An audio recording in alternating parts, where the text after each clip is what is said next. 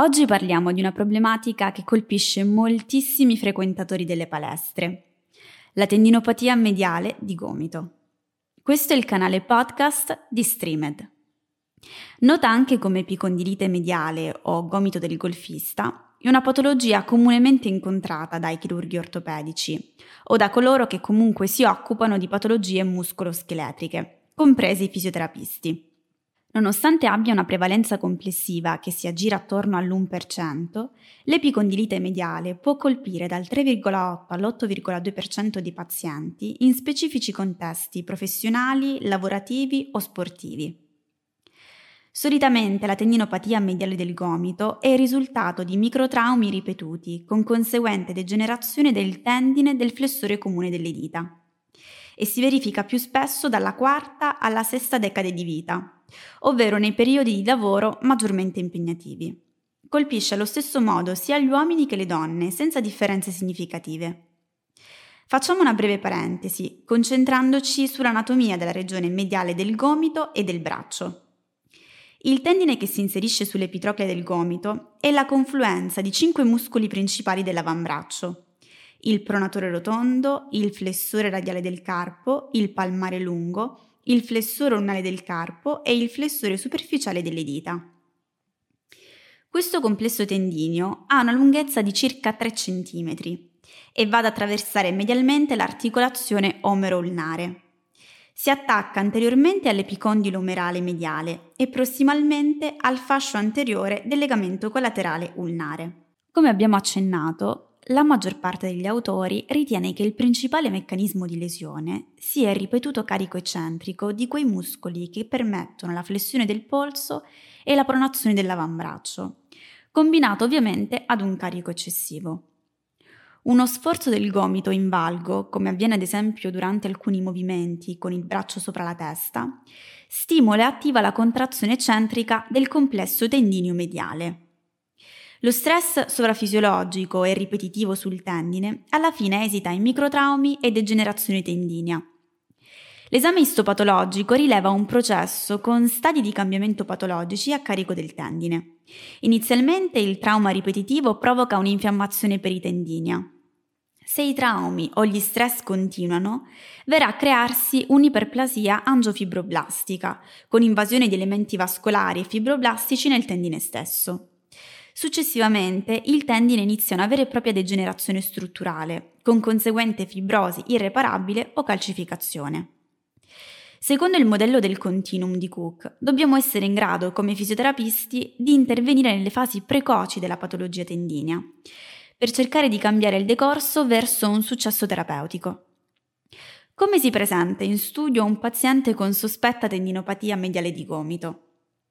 Il dolore al lato mediale del gomito innanzitutto deve impegnarci ad eseguire un'accurata diagnosi differenziale, che prende in considerazione altre condizioni, fra le quali la neurite ulnare, l'instabilità legamentosa, una patologia intraarticolare o un trauma. In questi casi, quindi, un'anamnesi accurata e un esame fisico sono fondamentali per determinare la probabilità di avere di fronte un paziente con epicondilite mediale. Nell'atleta, ad esempio, questa condizione è tipicamente associata a lanci con braccio sopra la testa, golf o tennis. Tuttavia, in letteratura è stata associata nel corso degli ultimi anni anche ad altri sport, tra cui il calcio, il sollevamento pesi o il bowling. Inoltre l'epicondilite mediale viene comunemente riscontrata anche in alcuni contesti occupazionali, specialmente quelli che coinvolgono una presa ripetitiva con forza, la movimentazione manuale di carichi di almeno 20 kg, o laddove ci sia un'esposizione continua e costante a forze vibratorie che vengono scaricate a livello del gomito. Possono essere colpiti quindi muratori o carpentieri che usano strumenti vibratori o elettricisti che compiono spesso movimenti di rotazione. Insomma, dallo sportivo al lavoratore è possibile riscontrare questa patologia. I pazienti si presentano tipicamente con dolore persistente al lato mediale del gomito, spesso localizzato all'epicondilo mediale, con irradiazione su tutto l'avambraccio lungo il decorso della muscolatura flessoria. Il dolore al gomito è esacerbato dall'attività ed è particolarmente fastidioso durante la fase di cocking o caricamento tardivo in sportivi overhead o durante l'accelerazione iniziale per il lanciatore, il tennista o il golfista.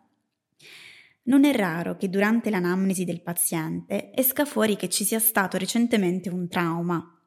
Attenzione perché questo può farci sospettare un'avulsione della muscolatura flessoria, anche se in questi casi il dolore potrebbe essere davvero lancinante. Nei casi cronici o laddove il paziente continui le stesse attività provocative per un tempo prolungato, il dolore può essere presente anche a riposo, tanto da disturbare il sonno. Durante l'esame fisico si può rilevare dolore dai 5 ai 10 mm distalmente anteriormente all'epicondilo mediale, accompagnato in alcuni casi da gonfiore dei tessuti molli. Quando chiediamo al paziente di eseguire movimenti attivi, la flessione del polso, la pronazione dell'avambraccio, la presa con la mano possono esacerbare il sintomo o essere percepiti come movimenti più deboli rispetto a quelli controlaterali. Inoltre possiamo riscontrare una rigidità muscolare riferibile ad una o più contratture, che possono essere il risultato della tensione che viene a crearsi per via del dolore. Per quanto riguarda il ROM, invece, sia attivo che passivo, risulta essere normale così come lo stato neurovascolare periferico della regione del braccio e dell'avambraccio. Fino all'84% dei pazienti possono inoltre avere concomitanti disturbi legati alla mansione lavorativa, come il tunnel carpale, l'epicondilite laterale o la tendinopatia della cuffia dei rotatori. Sarà nostro compito quindi quello di esaminare ed analizzare il paziente a 360 gradi. Per quanto riguarda l'atleta overhead, invece, andrà esaminato anche per l'instabilità in valgo del gomito, che potrebbe essere secondaria ad una lesione del legamento collaterale ulnare. Per testare il legamento collaterale ulnare sarà opportuno eseguire uno stress in valgo con gomito flesso a 30 gradi e avambraccio pronato. Per escludere invece una neurite o un intrappolamento del nervo ulnare L'esame deve includere l'analisi della sensibilità superficiale e profonda, nonché test per gruppi muscolari innervati dal nervo ulnare. Ovviamente durante l'anamnesi il paziente può in questo caso riferirci sintomi nervosi come intorpidimento, scosse, formicoli, bruciori. Attraverso il test di Tinelli invece, se positivo, potrebbe indicarci una compromissione del nervo ulnare prossimale o distale. Passiamo ora all'analisi del trattamento della tendinopatia mediale di gomito, una condizione non di facile gestione. Come in quasi tutte le condizioni muscoloscheletriche, ci sono varie modalità di trattamento, sia chirurgiche che non chirurgiche. Gli obiettivi tuttavia rimangono sempre gli stessi, ovvero alleviare la sintomatologia acuta, riabilitare il tendine patologico, riprendere la funzione e prevenire per quanto possibile future recidive. Come con molte tendinopatie a carattere cronico, la terapia non chirurgica rimane il pilastro del trattamento. Le procedure chirurgiche sono tipicamente riservate ai pazienti con sintomi recalcitranti o ricorrenti, nonostante la gestione non chirurgica. Durante la fase acuta della sintomatologia dobbiamo essere in grado di abbassare la reattività dolorosa del paziente. Quindi innanzitutto consiglieremo di limitare o addirittura astenersi dalle attività che provocano o esacerbano i sintomi, specialmente quelle che richiedono la continua flessione del polso, la pronazione dell'avambraccio o attività che richiedono uno stress in valgo del gomito. Se siamo di fronte ad un atleta con concomitante lesione del legamento collaterale ulnare, probabilmente è bene che interrompa l'attività del lancio per 6-12 settimane con particolare attenzione ad attività in valgo del gomito per le prime sei settimane. I periodi di dolore acuto e gonfiore possono essere alleviati con il ghiaccio, che sembra fornire sia effetti analgesici che vasocostrittori. Anche i fans, da questo punto di vista, possono alleviare il dolore, anche se sarebbe meglio non usarli come routine. Un'altra strategia da utilizzare in fase acuta è quella di stecche e ortesi notturne, che possono evitare lo stress in valgo del gomito. Ovviamente non tutti i pazienti risponderanno allo stesso modo. Saremo noi ad adottare la strategia migliore per il paziente che abbiamo di fronte. Chang nel 2012 ha dimostrato che tecniche di taping kinesiologico applicate sull'avambraccio di lanciatori di baseball con epicondilite mediale possono ridurre il dolore. Tuttavia, taping o bendaggi, anche se potrebbero ridurre momentaneamente la sintomatologia, non dovrebbero essere applicati a lungo tempo, per evitare che si instauri rigidità dell'articolazione del gomito. Altre metodiche da utilizzare possono essere le onde d'urto radiali. Tuttavia, per quanto riguarda questo discorso, in letteratura ci sono troppi pareri discordanti. Per questo raccomandazioni definitive per l'uso della terapia con onde d'urto per epicondilite mediale, riguardanti la durata del trattamento o il protocollo di stimolazione, non possono essere fatte e non ci sentiamo neanche di esporci. Ma qual è davvero il fulcro della riabilitazione in pazienti con epicondilite mediale? Il fulcro resta sicuramente la somministrazione di esercizi di rinforzo della muscolatura coinvolta e dolorante, attraverso un carico graduale e tollerato dal paziente.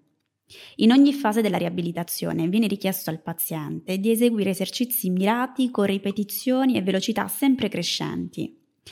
Sicuramente come obiettivo iniziale dobbiamo porci quello di avere un ROM completo ed indolore, per poi passare ad esercizi ad intensità maggiore.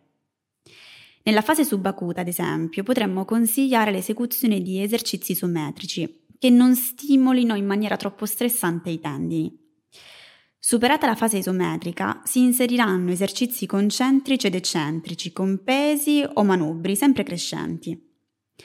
Attenzione nei lanciatori overhead con dolore al gomito. Qui sarà opportuno concentrarsi nelle fasi finali della riabilitazione anche nella riattivazione del sistema scapolo-omerale. Le ultime fasi, infatti, avranno come obiettivo quello di avvicinare il paziente al gesto specifico o sportivo. Per esempio, in presenza di un elettricista con dolore durante il movimento di avvitamento, lo porteremo gradualmente al suo gesto lavorativo. Allo stesso modo ci comporteremo con un paziente sportivo. Quindi, per concludere, la tendinopatia mediale di gomito è una condizione muscoloscheletrica dolorosa che colpisce il tendine comune della muscolatura flessore del polso che si inserisce sull'epicondilo omerale. I movimenti dolorosi riguardano la flessione del polso, la presa con la mano, la pronazione del braccio. E sembrerebbe proprio che una ripetizione di questi movimenti potrebbe col tempo far degenerare il corpo del tendine. Può colpire quindi sia l'atleta sportivo overhead che alcune categorie di lavoratori specifici. Per quanto riguarda il trattamento, quello conservativo riesce a risolvere quasi la totalità dei casi. Il pilastro del trattamento sarà l'aumento graduale del carico secondo tolleranza, ma è possibile affiancare a tale strategia altre tecniche, fra le quali onde d'urto, bendaggio e ortesi, massaggio profondo o stretching. Sei uno sportivo o ti capita di trattare atleti con questa problematica? Sappi che su Streamed puoi trovare riviste scientifiche e videocorsi proprio dedicati alle tendinopatie. Ti basta entrare con le tue credenziali su streamededu.com per scoprire la più grande piattaforma italiana dedicata alla formazione in fisioterapia. Ricordati, con Streamed formi il tuo futuro.